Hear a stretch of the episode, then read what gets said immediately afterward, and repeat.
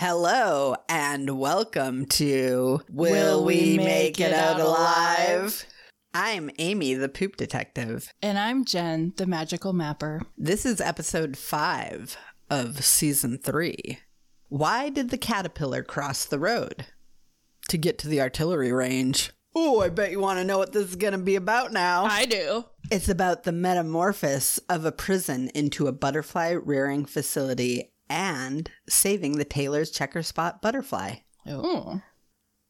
Like I was just saying, in this episode, we will learn more about the Taylor's checker spot butterfly and the restoration program with Mary Linders and the experience of rearing Taylor's checker spot butterflies with Liz Louie, a former butterfly technician. Season three, as you may already know, is all about the Sustainability in Prisons Project, otherwise known as SPP. How they bring education, nature, and training into the prisons to reduce recidivism and protect and enhance our environment. This season is seven episodes long. We finally know. Woohoo! And it's as long as we could possibly make it.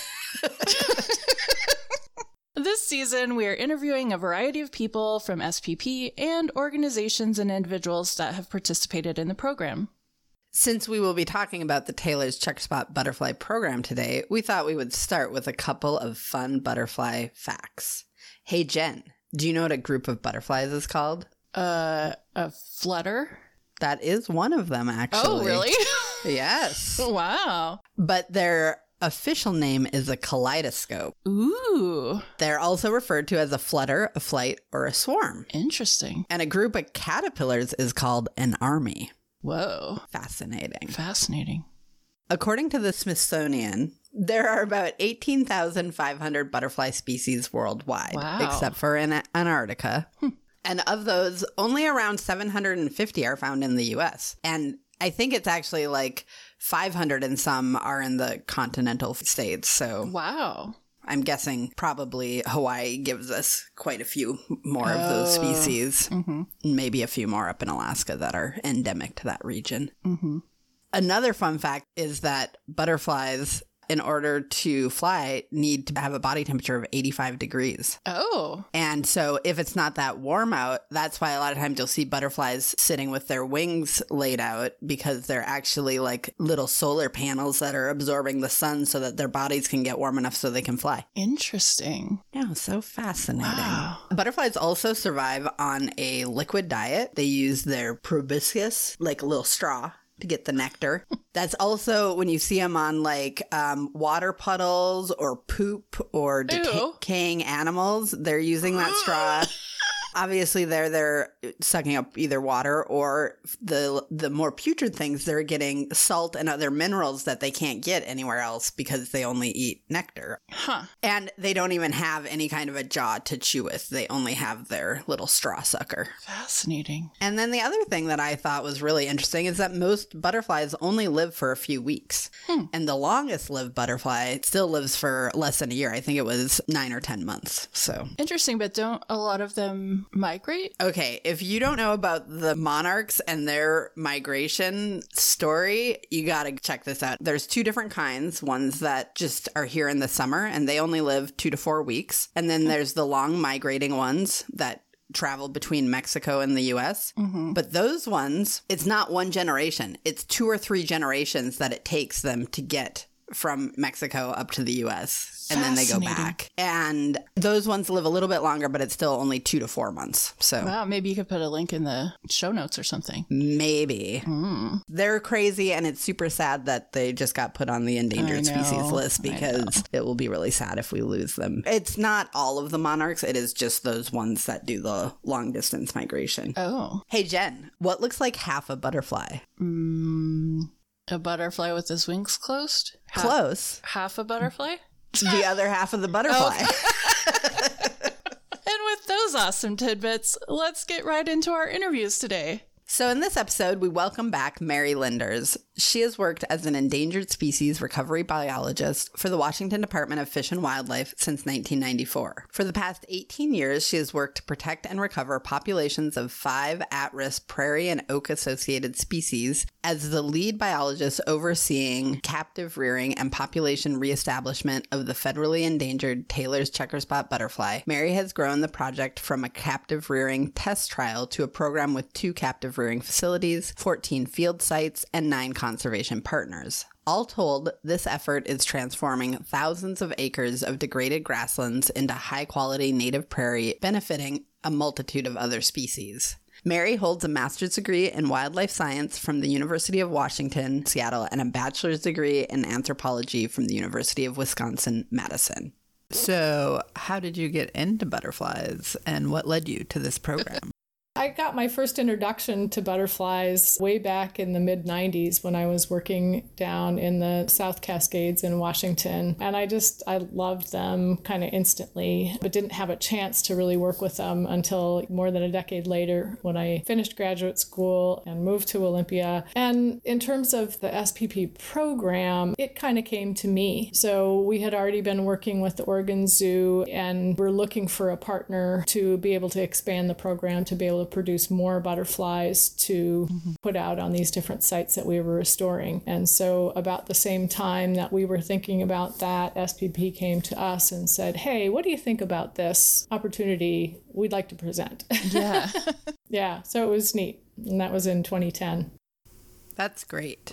So let's talk more about the checker spot butterfly. So why is it important? So the Taylor's checker spot butterfly is a really fundamental part of our prairies in the South Puget lowlands. And a lot of people don't even know we have prairies in western Washington, which is one of the things that makes them truly amazing. If you think about western Washington as this sea of conifer forest. Right. and one of the things about Taylor's checker spot is it flies in really high density populations during the peak of the spring bloom.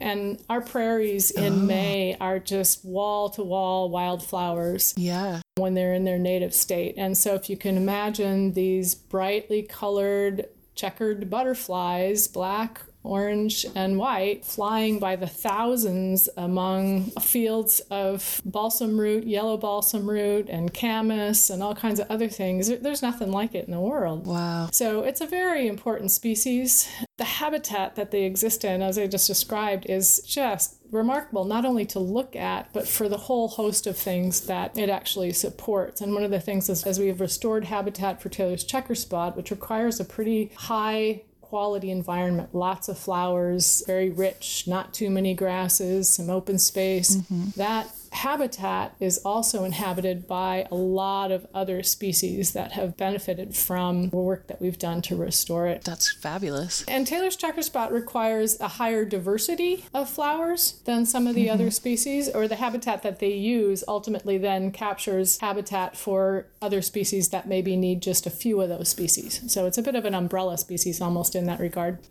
on the invertebrate level. What are some of the challenges of restoring butterfly populations and the habitat? Oh, endless. One of the biggest challenges that we deal with is really is weather and the unpredictable element that that creates. So on the habitat front that means that when we're restoring things, we may or may not get green up after a prescribed fire. We may or may not get germination after we put seed on the ground. Every site kind of has its own variability in terms of its response to a given restoration technique, depending on its management history, but then also what happened with the weather prior to or after a given action. On the butterfly side of things, this butterfly is really, really plastic in its behavioral response to the environment. And so if we're having a warm winter or early spring, it will shift its flight season to match that. Whoa. There's just a whole bunch of different things it will do depending on what conditions are. And every single year that I've been doing this, I learn a couple new things about what it can do under circumstances we haven't seen before. So it's been remarkably challenging to navigate that, both in mm-hmm. captivity, because they do the same things. They respond all kinds of different different ways in captivity as well as in the wild. So a lot of moving parts. And then over time too, there's been a lot of changes and a lot of shifts, both in, you know, the habitat and in how the butterfly responds to it. So lots of layers. What is the survival rate in captivity versus in the wild? Yeah. So in the natural world, butterflies typically have a survival rate of about 1 to 5% from egg to adult. Wow. So that sounds really low, but really for each female butterfly, you really only need to produce 2 Mm-hmm. a male and a female, except that butterflies don't have a really static kind of population structure like that, especially checker spots. Checker spot numbers tend to go really high and they can drop really low. And so some years, productivity can be really high, other years, it can be really bad. And so there's a whole dynamic there that you're playing with. So if 1% to 5% is sort of average in the wild, in captivity, from egg to adult, we probably average, I'm sort of guessing here a little bit because I didn't look at that detail, but around, we'll say 65%, right? Wow. On a life stage by life stage basis, we try to keep every life stage at 90% or higher survival. Wow. And we are often in the mid to high 90s even on that. And a great example of that is this butterfly is actually essentially asleep, kind of in hibernation from mid July until uh, mid to late January. And during that time in captivity, we have a 98 to 99% survival rate. Wow. And in the wild, we can't really tell because we don't even know where they go, but I'm sure it's not Right. that. Yeah. You guys have the conditions pretty well dialed in, it Yeah. sounds like, if you're able to get that high of a level of survival. yeah.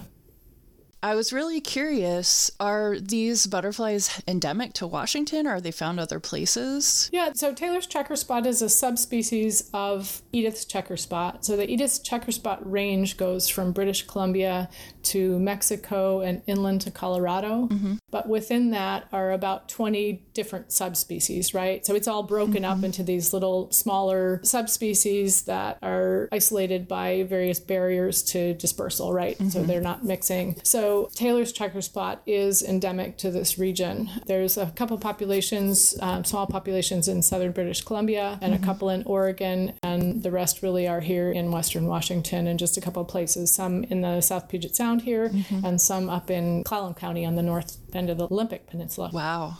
And what is the butterfly's listing status and what does that status mean? Yeah, so Taylor's checker spot is a federally listed endangered species, and it is also state listed as endangered. Mm-hmm. The state listing status holds less weight. We don't have a state endangered species law, but the federal endangered species listing status means that you can't harm, harass, yada yada. You can't hurt this butterfly or its habitat. Mm-hmm. It's a federal offense. Oh. And so we have a lot that we have to work through in trying to actually even recover this butterfly. Mm-hmm. Are there any unique biological traits that make rearing checker spot butterflies easy or difficult? There's a lot of difficulty.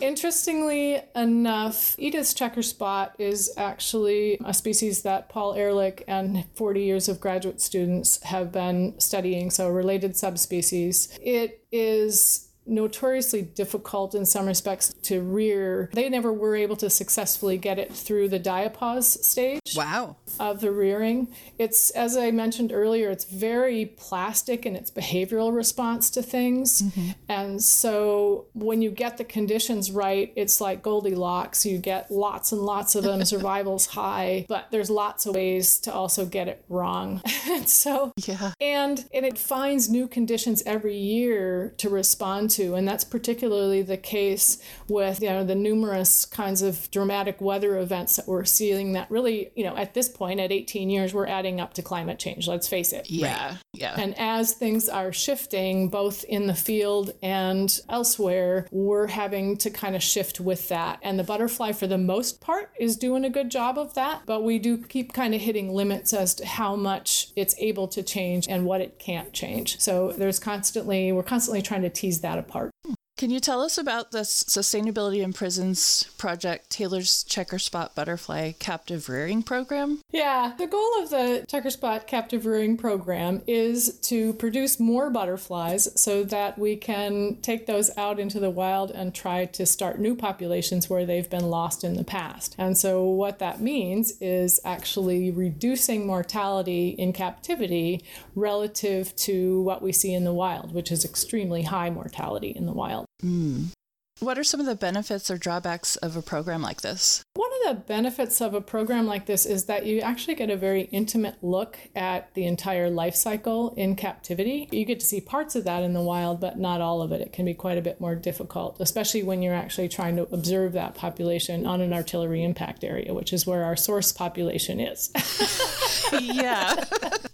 So that's one of the real benefits of it. We have been extremely successful as well at reducing mortality in captivity. And so we've been able to actually produce thousands of butterflies a year as a result of these programs. So we wouldn't be able to do it any other way, do the reintroductions any other way that we do. Mm-hmm. One of the drawbacks of a program actually in a prison like this is that it's a very dynamic relationship. There are, you know, you might face lockdowns, you might face, you know, staffing changes, you might face, you know, any number of things that you wouldn't deal with in dealing with an outside organization, for example, like mm-hmm. the Oregon Zoo. But there's been so many benefits that we would never go back.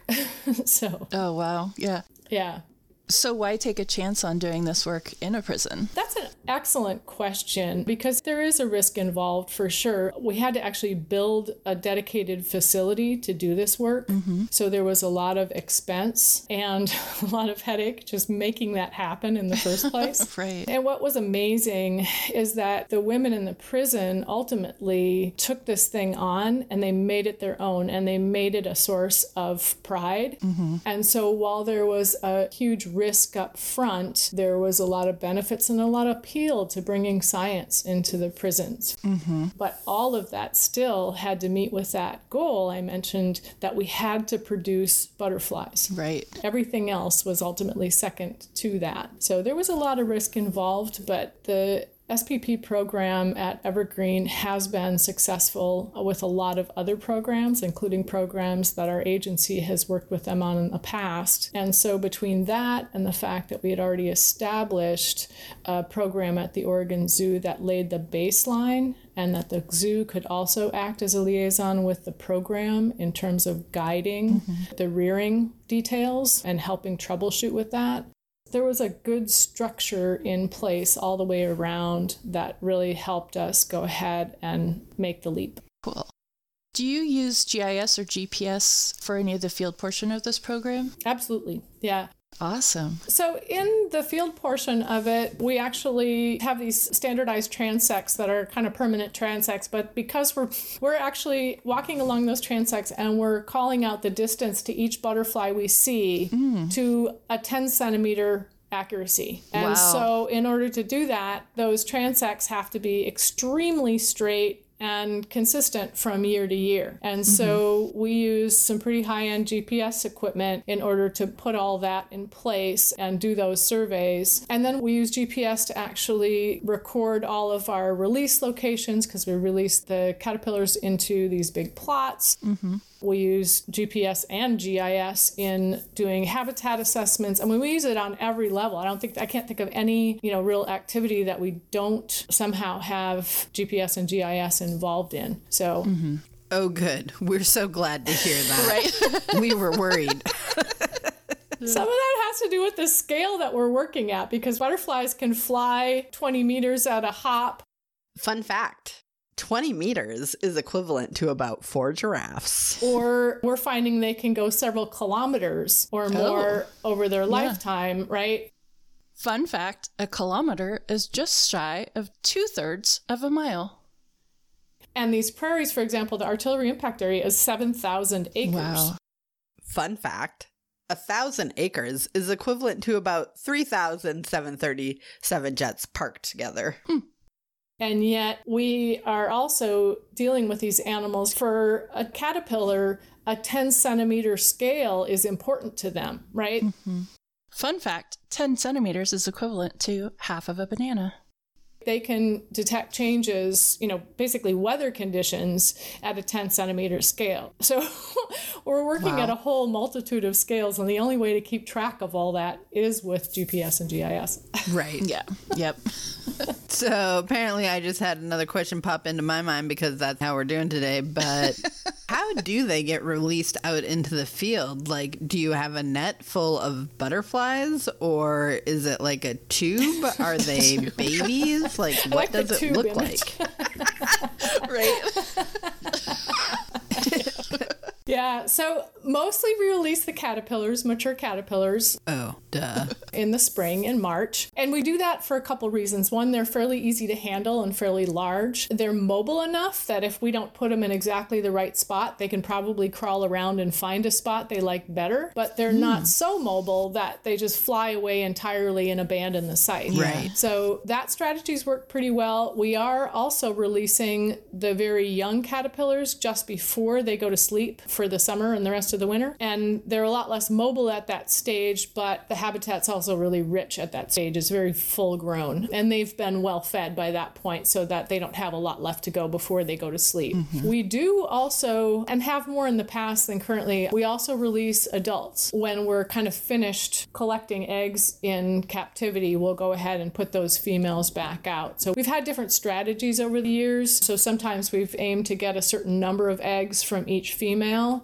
and kind of keep that even across each female line. And then we go ahead and put them in the field. More recently, we've kind of shifted to just letting them lay as much as they want in captivity mm-hmm. and then rearing all the eggs up and just putting the caterpillars out during that pre diapause phase that are more than we can handle, than we can overwinter in the lab. Mm. So there's different places we can kind of carve off like that. And that's worked great as far as captive population management. We've got several right. strategies to kind of manage numbers. And because of those those weather challenges that I talked about. If you put animals out and then you get a huge snowstorm or a hailstorm or something like that, you can have yeah. high mortality after that. So by being able to release at several stages along the way, we can kind of offset some of that weather related mortality right. that we might experience. Makes it a lot more flexible, probably. Yeah. Exactly. We have to be as flexible as they are.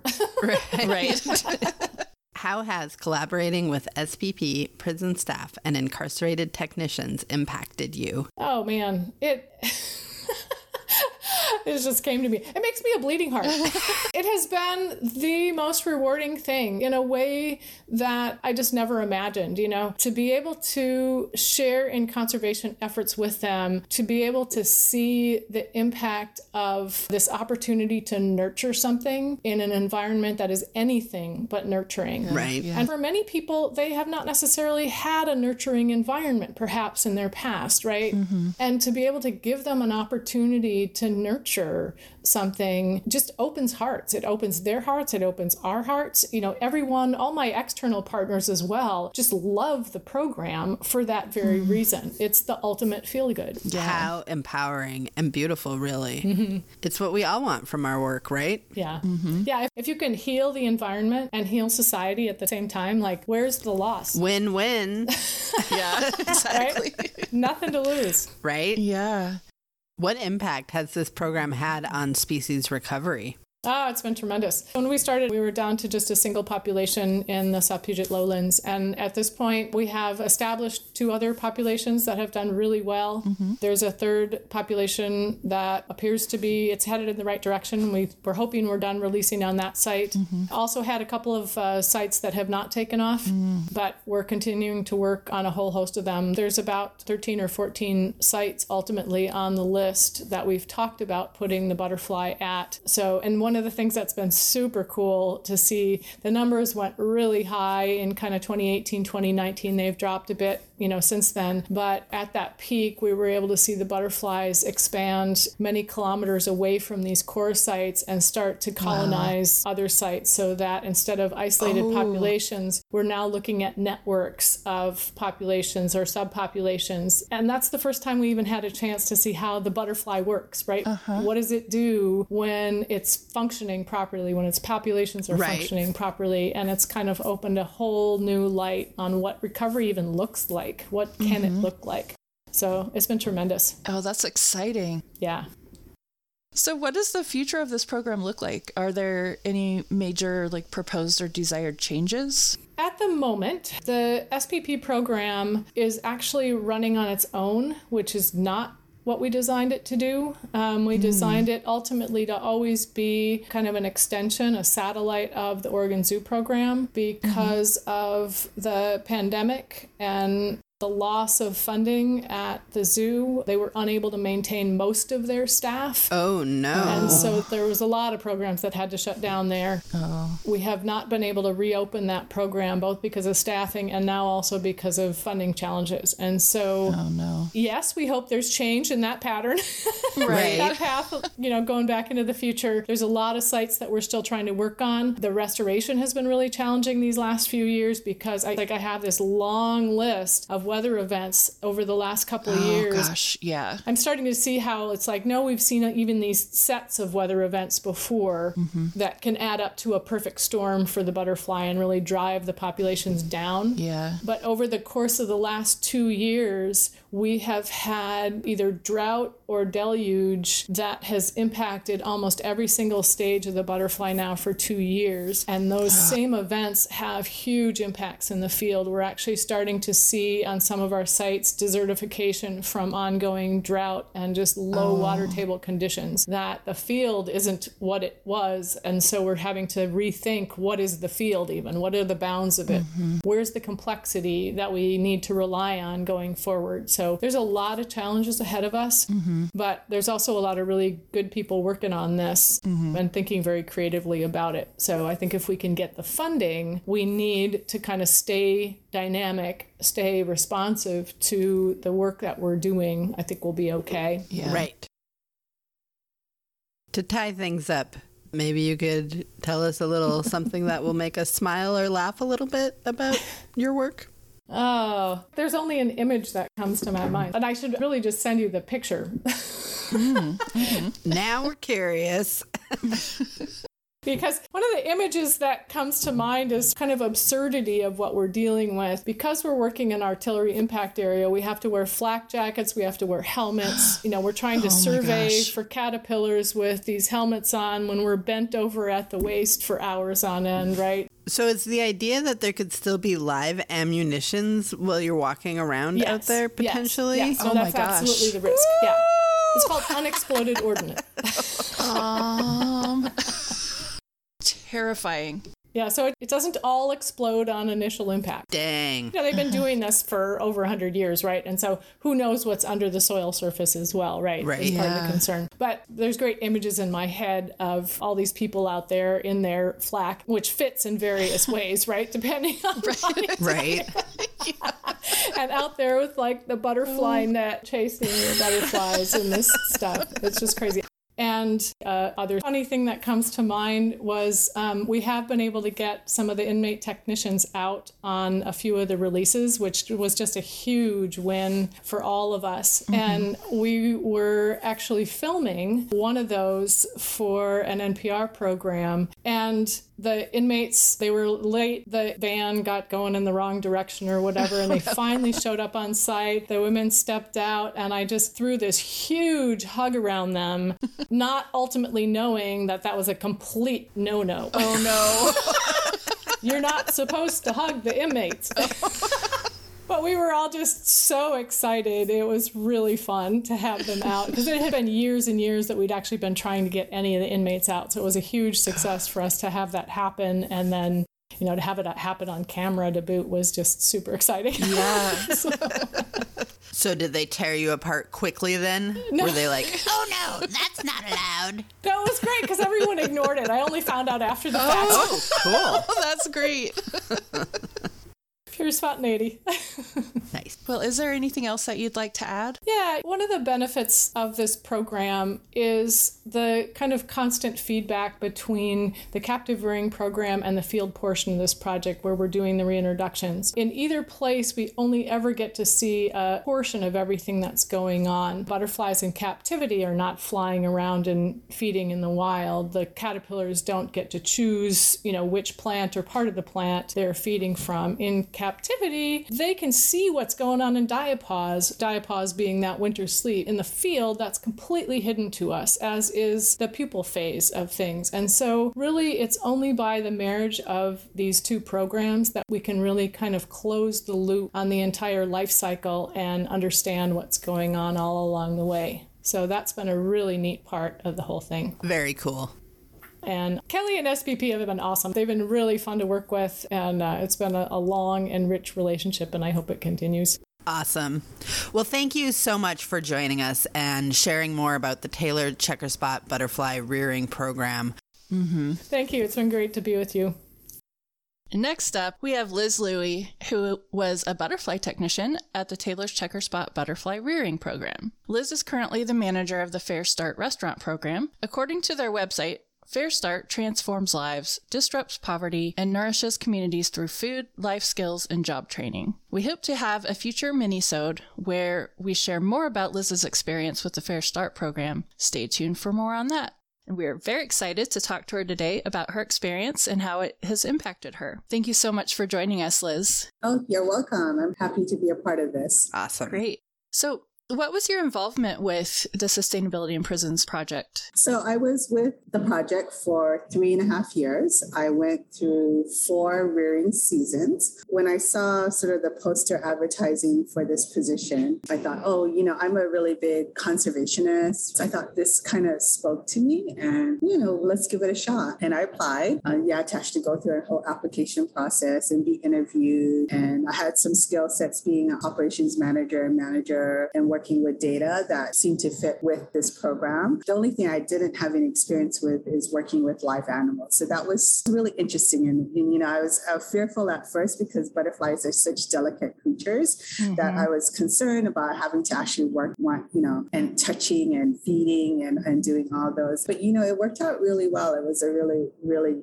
amazing experience. And to go through three seasons of raising Taylor checkerspot butterflies, each season we were able to surpass the number of larvae and butterflies we were able to release. So that, that felt really good. So while you were a technician, what benefits did you receive? At the time I was in the program, SPP was working with Evergreen College to ensure that we receive college credit for every year that we were there, we received some college credit, especially if we wanted to go to Evergreen College. Mm-hmm. That was really impactful. It made it more important and, and, gave most of the people who were in the program, in any SPP program, some of them have not been to college before or have not had that experience. Mm-hmm. So to be able to give that sort of, in some cases, push them to pursue further education. In some aspects, it allowed them with some of that credit and just to give them the confidence to be able to pursue other opportunities. Mm-hmm. And I, I think it was a really great thing. It was a big effort on SPP's part to get Evergreen to accept this the program and to give college credit for it. So that was really amazing. Mm-hmm. Did you receive training about how to like handle the butterflies and stuff like that also? Like specific to that, I'm kind of guessing. Yes. At the time, Carolina uh, was the senior technician there. So it was her last year and a half in the program. And so she was responsible for training myself as well as a couple of other technicians. And then when she moved on, I moved into her spot as being the senior lab technician there. So, and we did a lot to improve the process. It was an ongoing learning experience for us. And you're raising a live animal. So mm-hmm. we tried lots of different things, especially during the breeding season, but lots of different things to see what different circumstances and environmental control that we could change that would change the outcome. This sounds really interesting. yeah. Right? Yeah. So let's get a little bit more into what rearing butterflies looks like. Maybe could you start by kind of just walking us through their life cycle? Mm-hmm. So once they become a butterfly, that's actually the end of their life cycle. They start, so we take the butterflies in the spring, we breed them, then they produce a lot of eggs, and then the eggs become larvae, which we, during sort of the winter, we feed. And then they go through a period of hibernation where they go to sleep for several months. And then in the spring, the larva develops a pupae, and then eventually they become a butterfly. And then the cycle starts all over again. So, you know, at the time when their eggs first hatched, we had, I think, 3,500 larvae at one time that wow. we were raising. We kept them in little deli cups. Oh. their food source is a plantain, which is essentially a weed hmm. that grew all over the facility. So we would go and pick plantain that we use to feed the larva. And so we would feed them for a few months and then they'd go to sleep. And then we just kind of kept monitoring and kept track of them and did things like temperature and humidity, wrote those things down and kept track of that. And then later on, they still will start to wake up. And then we feed the larva and then eventually they will pupate or form a hard shell. And then once they form the hard shell, then they will, during a period of time after that, then they will start to open the shell and become butterflies. So, so when they're a pupae, is that when they're a caterpillar? The larva is kind of the caterpillar. Okay, okay. Yes. Hmm. Yes, and the pupae is when they form the little hard shell. Okay, so that's when they're starting the transformation to butterfly. Yes. I should know these things. I know I learned them when I was like a young child, but that was a few years ago. So, and when you think about it, when you look at a caterpillar or a larva and then the butterfly, what transformation happens within that little cocoon to emerge as a butterfly? Because they're two completely different animals, you know. Right. And so it would be fun to just be able to see in inside right. and see the actual transformation happening that would have been cool but mm-hmm. you know we don't have the technology to do that right. so it's just really interesting yeah and then the fun part is when they become butterflies and then that's when you really handle them more because you're in some cases hand feeding them and we had 10 different what we call families or lines. Mm-hmm. and then we had to keep track of them separately. They were color coded you know so we had to make sure that they were all in the separate tents and that there was no commingling other than the actual breeding part of it. So we would breed one line with another line to produce mixed genetics. Yeah. Oh yeah. Yeah interesting. Absolutely. So so after the butterflies lay the eggs like do they die or do they live a while? Usually they'll live probably just a few more weeks. Okay. And then at that point, once we have bred as many as we could, Mm-hmm. We might start out with 50 butterflies, but towards the end, we may end up only with 14 or 15, maybe 20 if we're lucky, because oh. we're breeding in the heat of summer. So they, a lot of them will die because of heat or once they've laid their eggs, because each butterfly can lay thousands of eggs. And so at the very end, then we will also do a release of the butterflies. Uh. And then in the hopes that maybe those who have not actually bred might in the wild breed and continue to produce eggs in, in their own natural habitat. So, how do you guys make the babies? Because in my mind, it's like two little butterflies and they're doing their butterfly. I don't know. It's. Yeah, they actually do attach. Oh. So, what we do is we will take one female from one line and to up her odds, we will usually put like seven or eight males in a same tent. We've tried playing Marvin Gaye. you know, we tried making it a little bit cooler and darker, you know, so hoping that the ambiance, you know, will help facilitate. And then once once you see that two butterflies have joined, mm-hmm. then we know that that butterfly has been fertilized. And then we put her in her own plantain plant. You know, we'll cover her up and she will live there until she starts to produce eggs. Oh. And once she's done producing eggs, then we'll put her in the kind of retire her in, in the mixed cage. Mm. And then later on, she'll be released. So so, what does the actual facility look like? The facility is a greenhouse that we have outside of the Mission Creek facility. I believe now they have expanded that greenhouse. So, and then we also have beds of plantain that we plant so that we have a constant food source for them. And so there's usually four, maybe five of us in that greenhouse, and we've sectioned it off for different components of what we do. And so it sounds like there's tents that have probably just females and males separately, but from the same lineage. Mm-hmm. Right. So we keep the lineages together, and then you can tell by the body shape if it's a male or a female. So females tend to have a more pointed end than the males. And so that's how we determine whether it's a male or a female. And then we will pull a female out of one lineage and then males from another lineage that we want to crossbreed. And then we will put them in a separate clear netted tents that you can see through. And then we'll just let them hang out for a little while until something happens. Nice. And then you also have the jelly cups that have the eggs in them or the, what was that? Yeah. So we'll check them every day. We provide them with a sponge that has a combination of sugar sugar and water to feed off of, and then we give them a water source. And then we will check their plant every day to see if there are any eggs, and then we will start to harvest the eggs. And we put the eggs in a paper towel that's a little damp in a deli cup and then we'll put as many as we can in a deli cup. Gotcha. And I imagine the eggs are very tiny, right? Oh yes, they're like smaller than a point of a pencil. Oh wow. Oh, wow. yeah, because you can imagine a butterfly in one day may lay 350 eggs. Wow. So that's a lot of eggs for a tiny, tiny little fly. Right. So they're yellow. They're bright yellow. Oh. Yeah. Very cool. And then they get darker as they mature. And then eventually you'll start to see these eggs become uh, larvae. When or how often are the larvae and butterflies released? Typically, they start to wake up in January, and then we'll feed them for a little bit. And then, usually late February, we will keep a set from each lineage to continue on. Mm. And then the rest are released into the wild.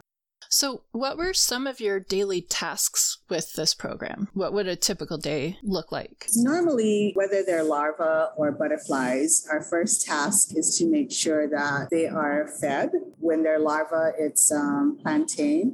And then when they're butterflies, it's basically we plant, you know, nectar bearing plants, Mhm. similar to what a hummingbird or butterflies. And then we use those plants in their tent as their source of food. Mhm. We also include a sugar water soaked sponge in case the flowers are not enough to sustain them. They also have another source as well as water. So, Mhm. You got to do a little gardening as well? yes, Kelly and whoever was ma- the manager at the time would bring us all these beautiful flowers and then Mhm. we planted them around the greenhouse and Nice. It was really nice. We call it our Zen place. Yeah. away from all the noise. And it was really our chance to work with these amazing animals, to work with each other, and just a really calm place, Mhm. you know, which is contrary to what's going on on the other side. Right. Right. Yeah. I used to compare the life of the butterfly similar to the women who were at Mission Creek. And for me, having been at Mission Creek at an older age, it was nice to see that, you know, the butterfly is the last stage of their life cycle. So it's the most beautiful, right? And so it gave me encouragement to say that my life is not over yet, that here's my chance to be that butterfly and transform myself. And in some cases, some larvae don't ever become butterfly, they go back to sleep. And so it's similar to the women who have unfortunately been in and out. They haven't yet Mhm. figured out who they are and what they're going to do. And so they keep repeating this cycle. Mhm. And at some point in time, they will emerge as a butterfly and hopefully escape what's holding them back and keeping them where they're at. Right. Yeah. Right. Do you think programs like this are important? Oh, absolutely. Because normally the jobs that you have, you know, at the facility would be the laundry. You work in the kitchen, you might help in the yard doing maintenance and cleanup. And then the only other jobs that they had were going, you're picking up garbage, you're cleaning up the sides of the freeway, which people like because it got them out of the facility. But, you know, it's hard work Mhm. and you're not really learning anything. Right. And so a lot of these programs gives you a tool, it gives you a skill, but more than anything, it gives you confidence that you, a lot of these women never really had anybody to say, you can be whatever you want. Mm-hmm. You study and you learn, you know, you can pursue anything. And a lot of them lack that confidence and they lack the having someone behind them to support them. And so these programs satisfy all of that. And really it gives each individual just pride and self-confidence in their ability to do anything that they want to do and gives them opportunities for jobs outside that hopefully will turn their life around Right. Well, and, Mhm. and I think that that's it's a really important thing to think about people that have never been told that they're worthy really of being educated. So to see that there is this program that's trying to help and make people feel worthwhile, like we all deserve that, right? So oh absolutely Mhm. So spp and all of these programs really open up a whole world to these individuals that would never experience that in any other way right. Yeah. What was your favorite part of the program? I guess the whole breeding process is creating life. Mm. It's continuing on. And so while we struggle a lot with actually getting them to breed sometimes, you know, it was quite a challenge because of the heat. It was just kind of magical about it. You're just continuing the life cycle and it was exciting to see it happen. Well, and yeah, they're an endangered species. Mm-hmm. Yeah. I mean, that's got to feel pretty cool. I would feel pretty cool about that. So, yeah. And every year when we produce more larvae than target quantity we were looking at, it, that was exciting. Right. And there was a point in time when the Oregon Zoo, they were having a problem at their location and their larvae and the butterflies were dying and they could not figure out what was going on. So for a couple of seasons, you know, they weren't really producing like they were supposed to. So we were responsible for continuing on. Right. Oh wow. The program was successful on our end, and you know they they were struggling and they deep cleaned. They thought maybe there was a virus or something that was going on, and. Mm-hmm. That was killing off all their larvae. So wow, it was nice to know that we were able to continue to be successful. So yeah, yeah, yeah, awesome. Yeah. Was there anything that you didn't like about the program? Not really. I really, I've been a, a, manager for a very long time. I've trained a lot of different individuals for most of my jobs. So it felt natural to just go ahead and I created um, SOPs for them. I love we SOPs. Tried, yes, I, I'm a big SOP person. You know, we really streamlined, you know, we're working with just pencil and paper mm-hmm. for a mm-hmm. lot of in a lot of cases. So we're having to document everything. We were finally able to have access to a computer and for data entry. And so it was really working with the database and simplifying it and, and um, you know, putting in information that we knew was necessary and needed. Mm-hmm. And so that was fun. And it was, you know, again, teaching, teaching other individuals. I think I, I taught six or seven addition, other lab technicians during the time I was there, and and just sharing your passion for something was really cool. Right. Yeah. Uh, overall, do you feel like these programs are moral and just, or do you feel like there's an aspect that's still exploitative? Oh, I think they absolutely do more good. I know at the time it wasn't considered like I shared that there was other jobs within the facility and the ones that we went out and pulled weeds and stuff got a dollar an hour and we were only getting 35 cents i think 35 cents an hour and so wow. SPP was working to make that more a dollar an hour to sort of substantiate what what we did and the importance of what we what we were doing in addition to wages is there anything else you would change there wasn't anything that I could do at the time. Sure. But there are things that I try I'm trying to do, like be a part of the advisory board. It's one thing to have these programs while you're incarcerated, but what happens after? I don't know. I, I, I keep telling Kelly, uh, one day we'll figure it out and hopefully I'll be able to help facilitate that because I think that being able to provide that service and those resources for those who are being released mm-hmm. would be huge. Yeah. You know, and it would be that next step in not going back. Right. Yeah. Yeah. Exactly. Yeah.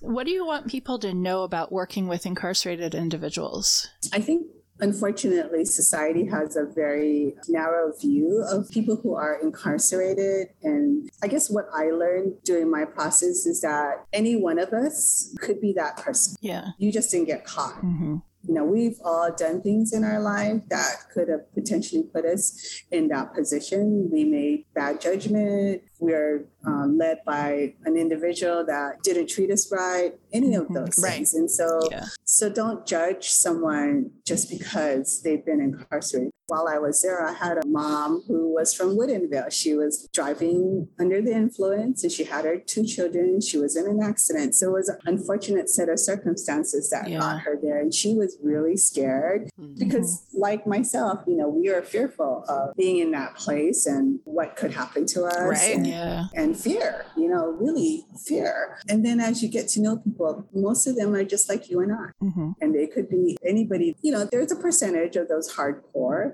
but in general, a lot of them are just people who made mistakes mm-hmm. and need to be given opportunities to move past that. Yeah. Yeah. So, how did this opportunity to participate in this program impact you? You know, when I was there, I said, okay, I need to do something so that when I get out, I have something to show that I improved my life. Mm-hmm. I did something worthwhile and constructive. I learned, I went to school, I got my associates in web development. I did this program and I did it with a lot of forward thinking, knowing that at the end, I needed to be able to say, okay, yes, I did this, and yes, I was here, but look what I was able to accomplish while I did it. I didn't mm-hmm. allow being incarcerated to stop me from moving forward with my life, to improving my life. And then I was able to share that with other people. I got a lot more out of it than I thought I would. So it was, it was great. Mm-hmm. So let's talk a little bit about what you're doing now. Can you tell us a little bit more about the FareStart program? Oh, absolutely. So, FareStart, our mission is to help those who have barriers to employment by providing them a skill. So, we have an adult culinary program, a youth culinary program, and a youth barista program. But it's not just a training class. We do what we call wraparound services. For some of these individuals, we help them with housing. If they need clothing, if they need hygiene, we help provide that for them. We also have basically a life skills class because there are a lot of these individuals who didn't know how to open a bank account, who didn't know how to write a check, mm-hmm. who couldn't even iron a shirt or do laundry. So, yeah. And then after you've gone through the culinary program, we also provide you support by helping you do your resume. We have a database of over 3,000 connections with different restaurants throughout the industry. So we have a job base. Mm-hmm you have assigned to you case manager, so to speak. Basically, they're there to guide you through your journey. And then they are also with you for a whole year after you graduated to give you additional support because everybody needs that support system. Mm-hmm. Absolutely. Is there anything else that you'd like to add? No, I, I just really, I'm glad that I found SPP. I think mm-hmm. that I'm excited to hear that they're growing and that they're offering more and more programs. Mm-hmm. You know, because it does such a good thing for the individuals who participate. Most people who participate have had really good experiences and, and have learned a lot. Just in the few interviews I've done over the last few years and in hearing what my other um, cohorts have said, you know, we all we all feel the same way. The people we've talked to, everybody seems to have a pretty glowing response about the program. And Kelly, Kelly is great. Everyone that's a part of the SPP team all right. Well, thank you so much for joining us today. I learned a lot about how to make mm-hmm. baby butterflies, which was really what I was most curious about, but also about how the Sustainability in Prisons project has been transformational, like a butterfly. Oh, absolutely. For yes. so many people that have been involved in it, which is awesome. Yes. Yeah. Thank you. I'm glad I was able to share my time. So there you have it, the end of episode five of season three. We hope you learned more about Taylor's checkerspot butterflies, what a conservation program in a prison setting can look like, and how this work not only benefits species recovery, but also human recovery and can play a role in community building. Hey, Jen, hmm. what happens when you throw a piece of butter out the window? You get sad because then you can't eat the butter? You make butterfly. Hmm. Rearing and restoring populations of Taylor checkerspot butterfly is difficult, and adding it into a prison setting doesn't make it easier. But the cumulative effort to do so has resulted in benefits to both the butterflies and the humans.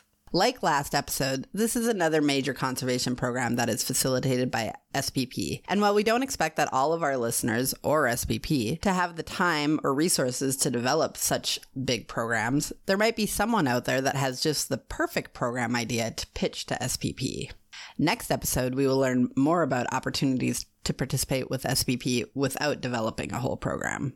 We also hope that you learn more about the Taylor checkerspot butterfly conservation and restoration efforts and the importance of the South Salish lowland prairies protection in their recovery. Please join us for our next episode, which will be all about SPP educational programs. And that episode will be released on August 16th. Now, while all of SPP's programs are educational, next episode will be focusing more on the programs that are educational for education's sake. Please don't forget to rate, review, and subscribe on Apple Podcasts, Google Podcasts, Spotify, TuneIn Radio, Stitcher, or wherever you get your podcasts.